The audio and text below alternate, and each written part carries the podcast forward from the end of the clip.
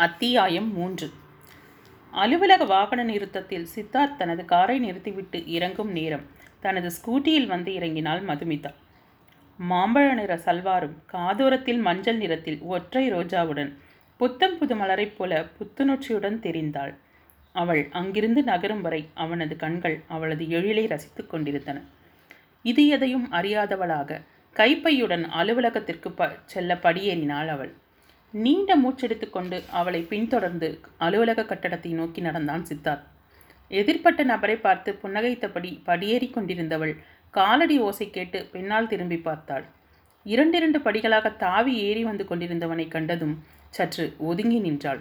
தன்னை கடக்கும்போது கூறு போடுவதைப் போல வெட்டிச் சென்ற அவனது பார்வையை கண்டதும் அவளது விழிகள் விரிந்தன.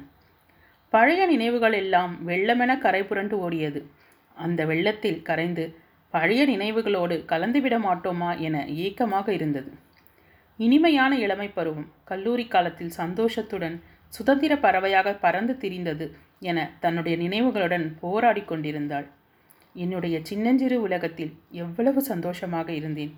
நடக்கக்கூடாத சில விஷயங்களை நடத்தி என் வாழ்க்கையை புரட்டி போட்டு விட்டாயே கடவுளே என மனத்திற்குள் குமைந்தாள் மறக்க முயன்ற அனைத்து விஷயங்களையும் நினைத்து உள்ளுக்குள் மருகியதில் தலைவலி வந்ததுதான் மிச்சம். அப்படியே மேஜையின் மேல் கவிழ்ந்து கொண்டாள். சுழல் நாற்காலியில் அமர்ந்திருந்த சித்தார்த் இடம் வலமாக அசைந்தபடி இருந்தான். மருண்ட விழிகளுடன் அவள் தன்னை பார்த்த அந்த காட்சியை அவனது எண்ணத்தில் தோய்ந்திருந்தது. ச அவளிடம் ஏதாவது பேசியிருக்கலாம் என மனத்தை ஓங்கி குட்டினான். என்னை என்னவோ ராட்சசன் போல நினைச்சு மிரண்டு போய் பார்க்குறா அவகிட்ட என்னன்னு பேசுறது என வாய்க்குள்ளேயே முணுமுணுத்து கொண்டான். தான் இத்தனை சீக்கிரம் வந்திருக்கவே கூடாது. சரி நான் தான் வந்தேன். இவள் எதற்காக இவ்வளவு காலையில் வர வேண்டும்? நான் சின்சியர் சிகாமணி என்று எனக்கு காண்பித்து கொள்ளவா? எதுவாக இருந்தாலும் இனி அவளது எந்த ஜாலத்தையும் நம்புவதற்கு தயாராக இல்லை என்று மனத்திற்குள் சாடிக்கொண்டான் ஆனாலும் மனம் நிலை கொள்ளாமல் போக்கு காட்ட அங்கிருக்க முடியாமல் எழுந்து வெளியே வந்தான். மனம் ஆயிரம் காய காரணங்களை கற்பித்து கொண்டாலும் அதையெல்லாம் சிந்திக்கிறதா இந்த அறிவு? அவளது கேபினை கடக்கும்போது அவள் அமர்ந்திருக்கும் இடத்தை கண்கள் துழாவின. கைகளில் தலையை தாங்கியபடி அமர்ந்திருந்தவளை கண்டதுமே அன்று மருத்துவமனையில் அவள் அமர்ந்திருந்த காட்சி நினைவிற்கு வர ஆத்திரத்தை கட்டுப்படுத்தி கொண்டு வேகமாக அந்த இடத்தை விட்டு நகர்ந்தான். அப்போதுதான் அலுவலகத்திற்குள் நுழைந்த சிவா அவர் தங்களது கேபினிலிருந்து வேகமாக வெளியே வந்த சித்தார்த்தை பார்த்தான். கடுகடுவென்றிருந்த அவனது முகத்தை பார்த்தவன் சட்டென அவனது கண்களில் படாதவாறு மறைவாக நின்றான். தனக்கிருந்த குழப்பத்தில் அவன் சிவாவை கவனிக்கவே இல்லை. கையில் இருந்த பேப்பரை வெ வெறித்து கொண்டிருந்த மதுவின் அருகில் சென்று அமர்ந்தான் சிவா. நிமிர்ந்து பார்த்தவள் குட் மார்னிங் சிவா என முருவளித்தாள் குட் மார்னிங் மது என நட்புடன் அவனும் புன்னகைத்தான். வியப்புடன் அவனை பார்த்தாலும் எதுவும் கேட்காமல் அவனிடம் சில சந்தேகங்களை கேட்டுக்கொண்டிருந்தாள் ஹாய் மது என உற்சாகமாக குரல் கொடுத்தபடி வந்த கீதா அங்கே சிவாவும் இருப்பதை பார்த்து ஆச்சரியம் அடைந்தாள் என்ன தலை? இன்னைக்கு இவ்வளோ சீக்கிரம் வந்தாச்சு? பஸ் ஸ்டாண்டில் தவம் இருக்கலையா? வியப்புடன் கேட்டாள் கீதா. சிவா அவர்களுக்கெல்லாம் சீனியராக இருந்தாலும் அனைவரிடமும் இயல்பாக பேசி பழகக்கூடியவன். அதிலும் கீதா அவனிடம் எப்போதும் வம்பிழுப்பதும் அவன் திருப்பி கொடுப்பதுமாக கலகலவென இருக்கும். ஆனால் அன்று அவன் இருந்த மனநிலையில் கீதாவின் கேலிக்கு சிறு புன்னகையை மட்டும் பதிலாக கொடுத்துவிட்டு தனது வேலையை கவனிக்கலானான். அவளை ஏய் சுமாரடி மின்குரலில் அதட்டினாள் மது. ஏதாவது பிரச்சனையா? என கஞ்சாடையிலேயே தோழியிடம் விசாரித்தாள். தெரியல என்பது போல தோள்களை குலுக்கினாள் மதுமிதா. சூழ்நிலையை சகஜமாக்க அப்புறம் மது கல்யாண வேலைங்கள்லாம் எவ்வளோ தூரத்தில் இருக்குது என கேட்டாள். ம் நல்லபடியாக நடந்துட்டுருக்கு என்றாள் அவள். ரொம்ப நாள் ஆச்சுடி கல்யாண சாப்பாடு சாப்பிட்டு. தீபகண்ணா கல்யாணத்தில் ஒரு பிடி பிடிச்சிடணும் என்றவளை முருவருடன் பார்த்தாள். இருவரும் பேசிக்கொண்டிருக்கும் போதே அங்கே வந்தாள் லதா. வாமா மின்னல். பத்து நாள் லீவ் போட்டது போதுமா? கிண்டலாக கேட்ட கீதாவை அவள் நிமிர்ந்து கூட பார்க்கவில்லை. சிவாவின் பார்வை அவளை தொடர்ந்தது. சற்று நேரம் அமைதியாக இருந்தவன் எழுந்து லதாவின் அருகில் சென்றான். அவன் வந்து பேசுவான் என்பதை அவள் யூகித்திருந்தாளோ என்னவோ சட்டென எழுந்து கேபினின் மற்றொரு வழியாக வெளியேறினாள். சிவாவிற்கு அவமானமாக இருந்தது என்றால் தோழிகள் இருவருக்கும் திக்கென்றிருந்தது கருத்த முகத்துடன் அங்கிருந்து வெளியேறியவனை பார்க்க வேதனையாக இருந்தது. வேலைக்கு சேர்ந்த புதிதில் அவளுக்கு ஒவ்வொரு விஷயத்தையும் நிதானமாக புரியும் விதத்தில் சொல்லிக் கொடுத்தவன் அவன். எத்தனையோ உதவிகளை அவளுக்கு செய்திருக்கிறான். உடன் பிறந்தவனான ராஜேஷிற்கு தன்னிடமிருக்கும் அதே சகோதர பசத்தை அவனிடமும் உணர்ந்தாள் மதுமிதா. அப்படிப்பட்டவனுக்கு ஏன் இந்த துன்பம்? இது வெறும் மூடலாக தோன்றவில்லை அவளுக்கு. காலையில் தனக்கிருந்த கவலையை மறந்து சிவாவை நினைத்து வருந்தினாள். கீதாவுடன் அவனை சந்திக்க டைனிங் ஹாலிற்கு சென்றாள். அவர்களை பார்த்ததும் ப்ளீஸ் மது கொஞ்ச நேரம் நான் தனியாக இருக்கணும் என்றான் இன்னும் பத்து நிமிஷத்தில் ஆஃபீஸில் எல்லோரும் வந்துடுவாங்க அப்புறம் எங்கேருந்து தனியாக இருக்கிறது? உங்கள் முகமே உங்களை காட்டி கொடுத்துரும். மனசில் இருக்கிறத கொட்டிடுங்க. பாரமாவது குறையும். அவன் அமைதியாகவே இருக்க ஒருவேளை பர்சனல் என்றவளை அவசரமாக இடைமறித்தான். அப்படியெல்லாம் இல்லைம்மா. எங்கள் காதல் விவகாரம் ரெண்டு பேர் வீட்லேயும் தெரிஞ்சு போச்சு. நான் கொஞ்சம் உறுதியாக இருந்து எங்கள் வீட்டில் பேசி சம்மதமாகிட்டேன் ஆனால் லதா வீட்டில் பிரச்சனை பண்ணுறாங்க என்னை நம்பி வா ரெஜிஸ்டர் மேரேஜ் பண்ணிக்கலாம்னு சொன்னால் இவன் பயப்படுறா. எனக்கு எல்லோருமே வேணும்னு அழறா. எல்லோர் சம்மதமும் கிடைச்சாதான் கல்யாணம். இல்லைனா இப்படியே இருக்கேன்னா. அதுக்கு கொஞ்சம் கோவத்தோடு பேசிட்டு பத்து நாள் லீவ் போட்டுட்டு வீட்டில் உட்காந்துட்டா ஃபோன் பண்ணால் எடுக்கிறதில்ல. ரெண்டு நாளைக்கு முன்னே அவங்க வீட்டுக்கு போனேன். பேச்சு பெருசாகி அவங்க அண்ணன் அடிக்க வந்துட்டார். நானும் கையை வாங்கிட்டேன் அழிவ ஒரேடியாக உனக்கும் எனக்கும் ஒத்து வராது. அதனால் நம்ம பிரிஞ்சிடலாம்னு சொல்லிட்டா. என்னை பற்றி கொஞ்சமாவது நினச்சி பார்த்தாளா? மனத்தில் இருந்த ஆதங்கத்தை அவளிடம் கொட்டி தீர்த்தான். சிவா லதாவின் காதலை அவர்கள் இருவருமே அறிவர். இத்தனைக்கும் சிவாவிடம் முதலில் காதலை சொன்னவளே லதா தான் ஆனால் இன்று தங்களது காதலை முறித்துக்கொள்வதாக சொல்வதும் அவளே. அவன் அவளை எந்த அளவிற்கு நேசித்தான் என்பது மதுவிற்கு நன்றாகவே தெரியும். திடீரென அவள் இப்படி பின்வாங்குவது அவளுக்குமே அதிர்ச்சியாக இருந்தது. கவலைப்படாதீங்க சிவா. பிரச்சனைன்னு வந்தால் அதுக்கு முடிவுன்னு ஒன்று இருக்கும். இந்த தற்காலிக பிரிவு கூட உங்களுக்கு சாதகமாக முடியலாம். இதையும் பாசிட்டிவ் அப்ரோச்லேயே எடுத்துக்கலாமே என அவனை தேற்றினாள். எதையும் சொல்கிறது ஈஸி நமக்கு நடக்கும்போது தான் அந்த வழி தெரியும் என்றான் விரக்தியுடன். அவனது பதில் அவர்களது மனத்தை சுருக்கென தைத்தது. நல்லதே நடக்கணும் கொஞ்சம் நம்புவோமே. உண்மையான காதலுக்கு சக்தி அதிகம். என்றைக்குமே அது பொய்க்காது என்றவளை விழியகல விரிய பார்த்த மதுவிற்கு வாய் விட்டு சிரிக்க வேண்டும் போல் இருந்தது நான் எத்தனையோ முறை யோசிச்சிருக்கேன். காதல் நிறைவேறலனா ஏன் தற்கொலை செஞ்சுக்கணும்னு இன்றைக்கி நானும் அனுபவிக்கும் போது தான் அந்த வழி என்னன்னு புரியுது. மனசுக்கு பிடிச்சவங்களோட உதாசனத்தை தாங்கவே முடியாது. சொல்லிக்கொண்டே அங்கிருந்து அகன்றான். சிவாவின் பேச்சு மதுவின் சங்கடத்தை அதிகப்படுத்தியது. ஏற்கனவே இருந்த தலைவலி இப்போது இன்னும் அதிகமானது போல தோன்ற அலுவலக வராண்டாவில் வந்து நின்றாள். பின்னாலேயே வந்த கீதா என்ன மது? சற்று பயத்துடன் கேட்டவளிடம் நீ போ நான் கொஞ்ச நேரம் கழித்து வரேன். என்றாள் அழுத்தமாக. நீ யாரை பற்றி நினச்சிட்ருக்கேன்னு எனக்கு தெரியும். தேவையில்லாததெல்லாம் நினைக்காத. எல்லாமே முடிஞ்சு போனது என்றாள். மது எதுவும் சொல்லாமல் வெளியே வெறித்து கொண்டிருந்தாள். நீ சுரேஷை பற்றி தானே நினச்சிட்ருக்க கீதா தயக்கத்துடன் கேட்க அவள் கோபத்துடன் விழிகளை உர உருட்டினாள். கைகளை மடக்கி தனது கோபத்தை கட்டுப்படுத்தினாள். போதும் கீதா நான் எதுக்காக அவனை பற்றி நினைக்கணும்? அவன் செஞ்ச வேலைக்கு அவனை என்னுடைய வார்த்தைக்கு மதிப்பு கொடுக்காதவங்கள நான் ஏன் மதிக்கணும்? இது எல்லாத்தையும் விட வேண்டியவங்களுக்கு இல்லாத அக்கறை எனக்கு எதுக்கு? கோபத்துடன் கடைசி வாக்கியத்தை அழுத்தி சொல்லி விட்டு சென்றாள். அலுவலகத்திற்குள் இருக்க முடியாமல் மொட்டை மாடியில் உழவிக் கொண்டிருந்த சித்தார்த் நேரமாவதை உணர்ந்து கீழே வந்தான். வராண்டாவில் நின்றிருந்த மதுவையும் அவளிடம் ஏதோ சொல்லிக் கொண்டிருந்த கீதாவையும் பார்த்ததும் அப்படியே நின்றான். சுரேஷ் என்ற பெயர் அவனது காதில் விழ விரைப்புடன் காதுகளை கூர்மையாக்கி கொண்டான். மது பேச பேச அவனுக்கு தலை சுற்றுவது போல் இருந்தது. இவள் என்ன சொல்கிறாள்? வேண்டியவர்களுக்கு இல்லாத அக்கறை எனக்கு எதற்கு? இந்த வாக்கியத்திற்கு என்ன அர்த்தம்? அப்படியானால் அன்றைக்கு நான் பார்த்தது கேட்டது எல்லாமே பொய்யா? இல்லை இப்போது இவள் பேசியதை நான் சரியாக கேட்கவில்லையா? ஒருவேளை நான் தான் அன்று நடந்ததை தவறாக புரிந்து கொண்டு விட்டேனோ? அப்படி இருந்தால் அந்த நினைவே அவனுக்கு பயமாக இருந்தது. அத்தியாயம் நான்கு. ஆகாஷ் ஆர்த்தி எழுந்துருங்கடா செல்லம்ஸ் சீக்கிரம் உங்கள் ஹோம்ஒர்க்லாம் முடிச்சிட்டா நாம் எல்லாரும் இன்றைக்கி அவுட்டிங் போகலாம்.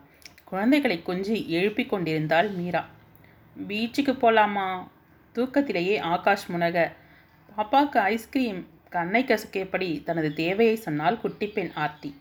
ஓகே ஆனால் சீக்கிரம் எழுந்தாதான் இதெல்லாம். கெட்டப் கெட்டப் என்றாள் மீரா. ப்ளீஸ்மா இன்னைக்கு சண்டே தானே. இன்னும் கொஞ்சம் நேரம் தூங்குறேம்மா. ஆகாஷ் கொஞ்சலாக சொல்ல மீராவுக்கு எரிச்சலாக வந்தது. ஏங்க நீங்களாவது எந்திரிக்க கூடாதா? குழந்தைங்க தான் தூங்குறாங்கன்னா நீங்களுமா? அவளது எரிச்சல் எல்லாம் அத்தனை ஆர்ப்பாட்டத்திற்கும் அசராமல் இழுத்து மூடிக்கொண்டு உறக்கிக் கொண்டிருந்த கணவனிடம் திரும்பியது. ஜாகிங் முடித்து கொண்டு வந்த அஸ்வன் அனி என்றபடி அரை கதவை தட்டினான். வா அஸ்வன் என்றாள் மீரா. என்ன நீ சுப்பிரபாதம் இன்னும் முடியலையா? என்று சிரித்துக்கொண்டே கேட்டான். எங்கே? இந்த மூணு கும்பகர்ணன்களையும் எழுப்புறதுக்குள்ள என் தொண்டை வறண்டு போகிறது தான் மிச்சம். குழந்தைங்களாவது பரவாயில்ல. உங்கள் அண்ணனும் சேர்ந்து படுத்துனா நான் என்ன செய்யறது? சலிப்புடன் மைத்துனனிடம் அவள் சொல்லிக் கொண்டிருக்கும் போதே அண்ணி என்று அழைத்தபடி வந்தாள் நேத்ரா. இன்னைக்கு அவுட்டிங் போக இதில் எந்த ட்ரெஸ்ஸை போட்டுக்கட்டும்? ரெண்டு கைகளிலும் அள்ளி கொண்டு வந்திருந்த உடைகளுடன் கேட்டவளை பார்த்து ஆயாசமாக இருந்தது மீராவிற்கு. ஆர்த்தியும் ஆகாஷும் சிறு குழந்தைகள் என்றால் இவள் வ வளர்ந்த குழந்தை. மனத்திற்குள் நாத்தனாரை செல்லமாக திட்டிக் கொண்டாள் மீரா. ஏய் நீ என்ன சின்ன குழந்தையா? எல்லாத்துக்கும் அம்மாவும் அண்ணியும் துணைக்கு வரணுமா உனக்கு? ப! என்று ஒட்டி பிறந்த இரட்டை சகோதரியை கடுப்புடன் விரட்டினான் அஸ்வந்த். உனக்கு என்னடா வந்தது? மூஞ்சிய பரு. திட்டிக்கொண்டே கையில் இருந்த உடைகளை அவன் மீது தூக்கி எறிந்தாள். உன்ன? அவன் வேகமாக எழ. ஐயோ அண்ணி ஹெல்ப் ஹெல்ப் என கத்திக்கொண்டே மீராவின் பின்னால் ஒளிந்தாள். கடவுளே இப்போ நீ என்னை காப்பாத்து. மீரா புலம்ப தங்கையை துரத்துவதை நிறுத்தினான் அஸ்வந்த் உன்னை அப்புறம் கவனிச்சுக்கிறேன்டி என்றவன்.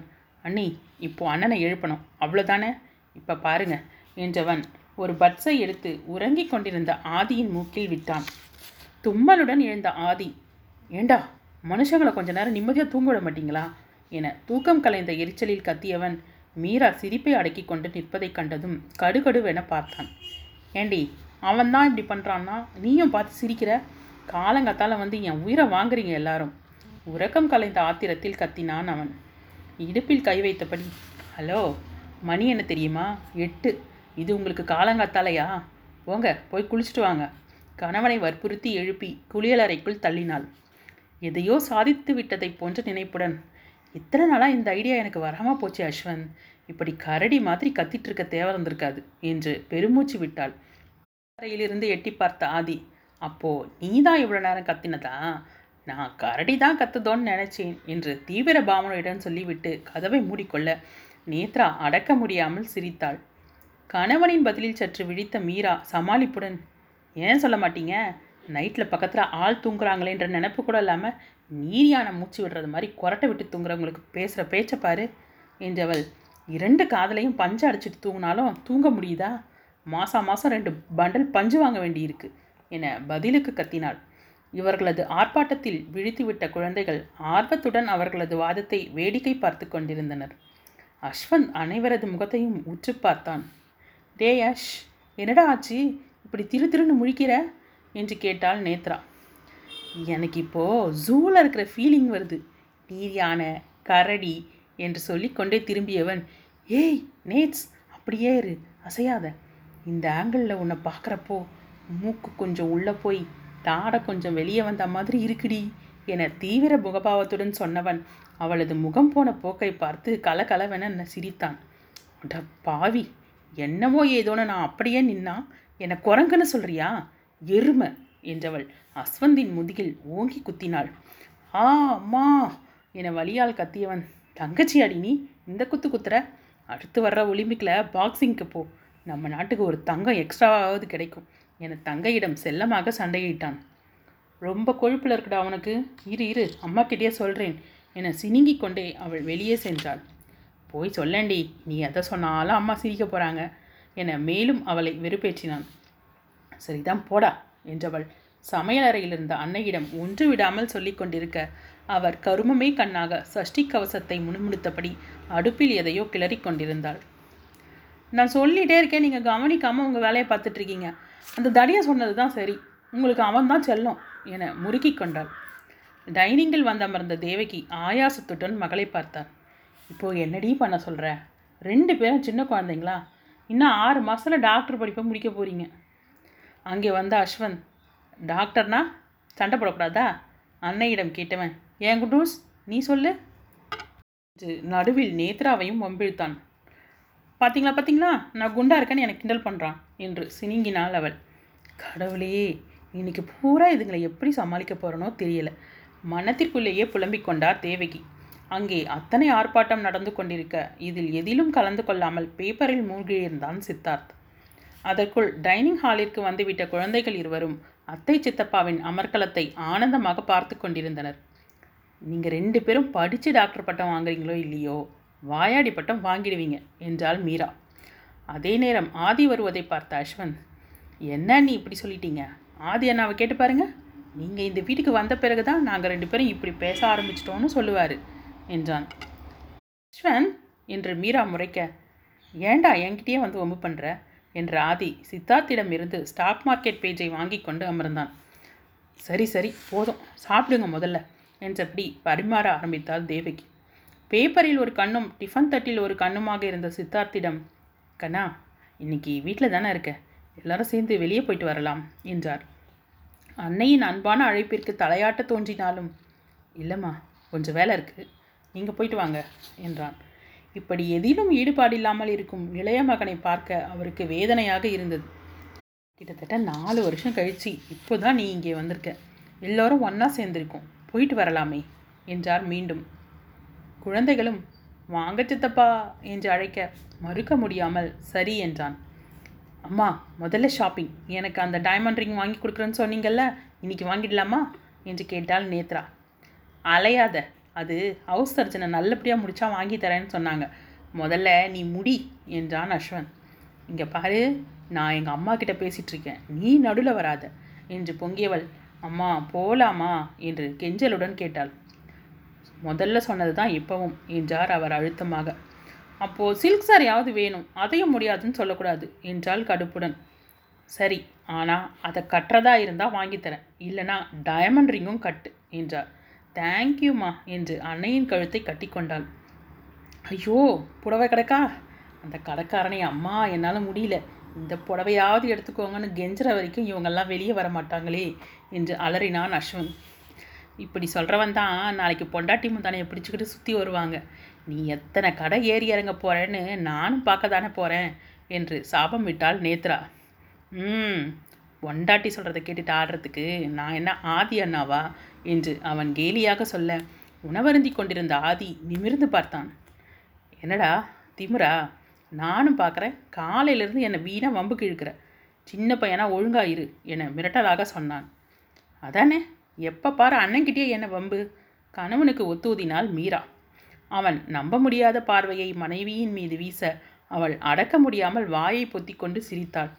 அவனது முறைப்பை கண்டதும் சாரிங்க என்னால் சிரிப்பை என்றவள் மேலும் சிரிக்க ஆதியும் பட்டென சிரித்து விட்டான்.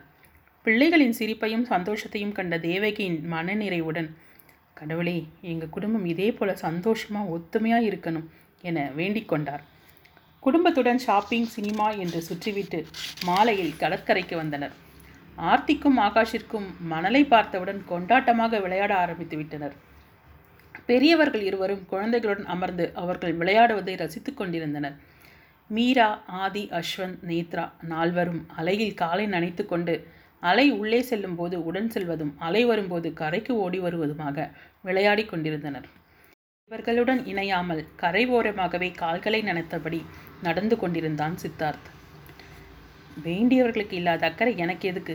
அவள் பேசிய வார்த்தைகளை மீண்டும் மீண்டும் அவனது காதுகளில் ஒழித்து கொண்டிருந்தது. கடலலையைப் போலவே அவனது உள்ளமும் அலைப்பாய்ந்து கொண்டிருந்தது. இத்தனை நாட்களாக அவள் மீதிருந்த கோபம் சரிதானா என்ற கேள்வியும் தானும் அதில் தவறு செய்திருக்கலாமே என்ற எண்ணமும் தோன்றிய நிமிடத்திலிருந்து அவளை வெறுத்து கொண்டிருப்பதாக நினைத்து கொண்டிருந்த மனத்தில் அவள் மீதான நேசம் இம்மி அளவும் குறையாமல் மேலும் வளர் வளர்த்திருப்பது புரிந்தது. தான் புரிந்து கொண்ட அத்தனையும் பொய்யென்றால் இதை எப்படி சரி செய்வது என்ற குழப்பத்திலேயே கடந்த இரண்டு நாட்களாக உழன்று கொண்டிருந்தான். அப்போதுதான் அதே யோசனையில் நீண்ட தூரம் வந்துவிட்டோம் என புரிய வந்த வழியே திரும்பியவன் ஏதோ தோன்ற அதே வேகத்தில் மீண்டும் பழையபடியே திரும்பி பார்த்தான். சற்று தொலைவில் கீழே குனிந்து எதையோ தேடிக்கொண்டிருந்த மதுவை கண்டதும் மனத்தில் சிறு மகிழ்ச்சியொன்று குமிழிட அவளை உற்று பார்த்தான். கரையோரம் ஒதுங்கியிருந்த சிறு சிறு சிப்பிகளை சேகரித்து கொண்டிருந்தவளை கண்டதும் இன்னமும் இவள் இதையெல்லாம் விடவில்லையா? என எண்ணி மெல்ல புன்னகைத்தான். அதே நேரம் யாரோ அவளை அழைக்கும் சப்தம் கேட்டு சுயநினைவுக்கும் வந்தான். டைம் ஆச்சு கிளம்பலாம்டி என்றபடி அங்கே வந்த வித்யாவை அவன் அடையாளம் கண்டு கொண்டான். கிளம்பிட்டேன் கிளம்பிட்டேன் என்றவள் சேகரித்த சிப்பிகளை தனது கைக்குட்டையில் மூட்டையாக கட்டிக்கொண்டு நடந்தாள். சற்று நேரம் அங்கேயே நின்றிருந்தவன் ஆழ மூச்சடித்து கொண்டு மீண்டும் வந்த வழியே திரும்ப யார் மீதோ மோதிக்கொள்ள இருந்தவன் சுதாரித்து நின்றான். அங்கே குறும்பு சிரிப்புடன் நின்று கொண்டிருந்த அஸ்வந்தை பார்த்தவுடன் என்னடா இவ்வளோ பக்கத்தில் வந்து நிற்கிற கேட்டுக்கொண்டே காற்றில் கலைந்த தனது கேசத்தை கோதிவிட்டு கொண்டான். எதுவும் சொல்லாமல் சிரித்த அஸ்வந்த் வேண்டுமென்றே சித்தார்த்தின் முதுகுக்கு பின்புறம் எட்டி பார்த்தான். அவனது செய்கைக்கான காரணம் புரிய அது தெரிஞ்ச பொண்ணு மாதிரி இருந்தது. சற்று அசடு வழியே சொன்னான். எதுக்கு நான் இப்படி திணறுற? நான் உன்னை ஒன்றுமே கேட்கலையே சிரித்துக்கொண்டே சொன்னான் இளையவன். தன்னிலை விளக்கம் கொடுத்து மாட்டிக்கொண்டது விளங்க அமைதியாக நடக்க ஆரம்பித்தான். அண்ணா உண்மையாகவே தெரிஞ்ச பொண்ணு மாதிரி இருந்ததுன்னு பார்த்தியா இல்லை அந்த பொண்ணை பற்றி தெரிஞ்சுக்கலாம்னு பார்த்தியா சடாரண நிமிர்ந்தவன். ஓவராக கற்பனை பண்ணாத. அதெல்லாம் ஒன்றும் இல்லை. கடுவெடுவென சொல்லிவிட்டு நடையில் வேகத்தை கூட்டினான். இளையவனோ விடாமல் உண்மையிலேயே ஒன்றும் இல்லையா அப்பாவியாக விழிகளை விரித்து கேட்டான். தம்பியின் பாவனையில் சித்தார்த்திற்கு சிரிப்பு வந்தது. ஆயினும் முகத்தை இறுக வைத்துக்கொண்டு மௌனமாக நடந்தான். அண்ணா எனக்கே காது குத்துறையா? தெரிஞ்ச பொண்ணாக இருந்திருந்தா நீ போய் பேசியிருக்கணும். தெரியாத பொண்ணாக இருந்தால் பார்த்தோட திரும்பி வந்திருக்கணும். யார்கிட்ட கதை விடுற? உண்மை என்னைக்காவது வெளியே வந்து தானே ஆகணும். என்று தனக்குள் சொல்லிக்கொண்டான் அஸ்வந்த். சித்தார்த்தின் உடல் மட்டும் அங்கிருக்க மனம் அவளையே சுற்றி சுற்றி வந்தது. பேச வேண்டும். அவளிடம் மனம் விட்டு பேச வேண்டும். அதற்கு முன் அன்று நடந்தவைகளை அறிந்து கொண்டே ஆக வேண்டும் என்ற தீர்மானத்திற்கு வந்தான்.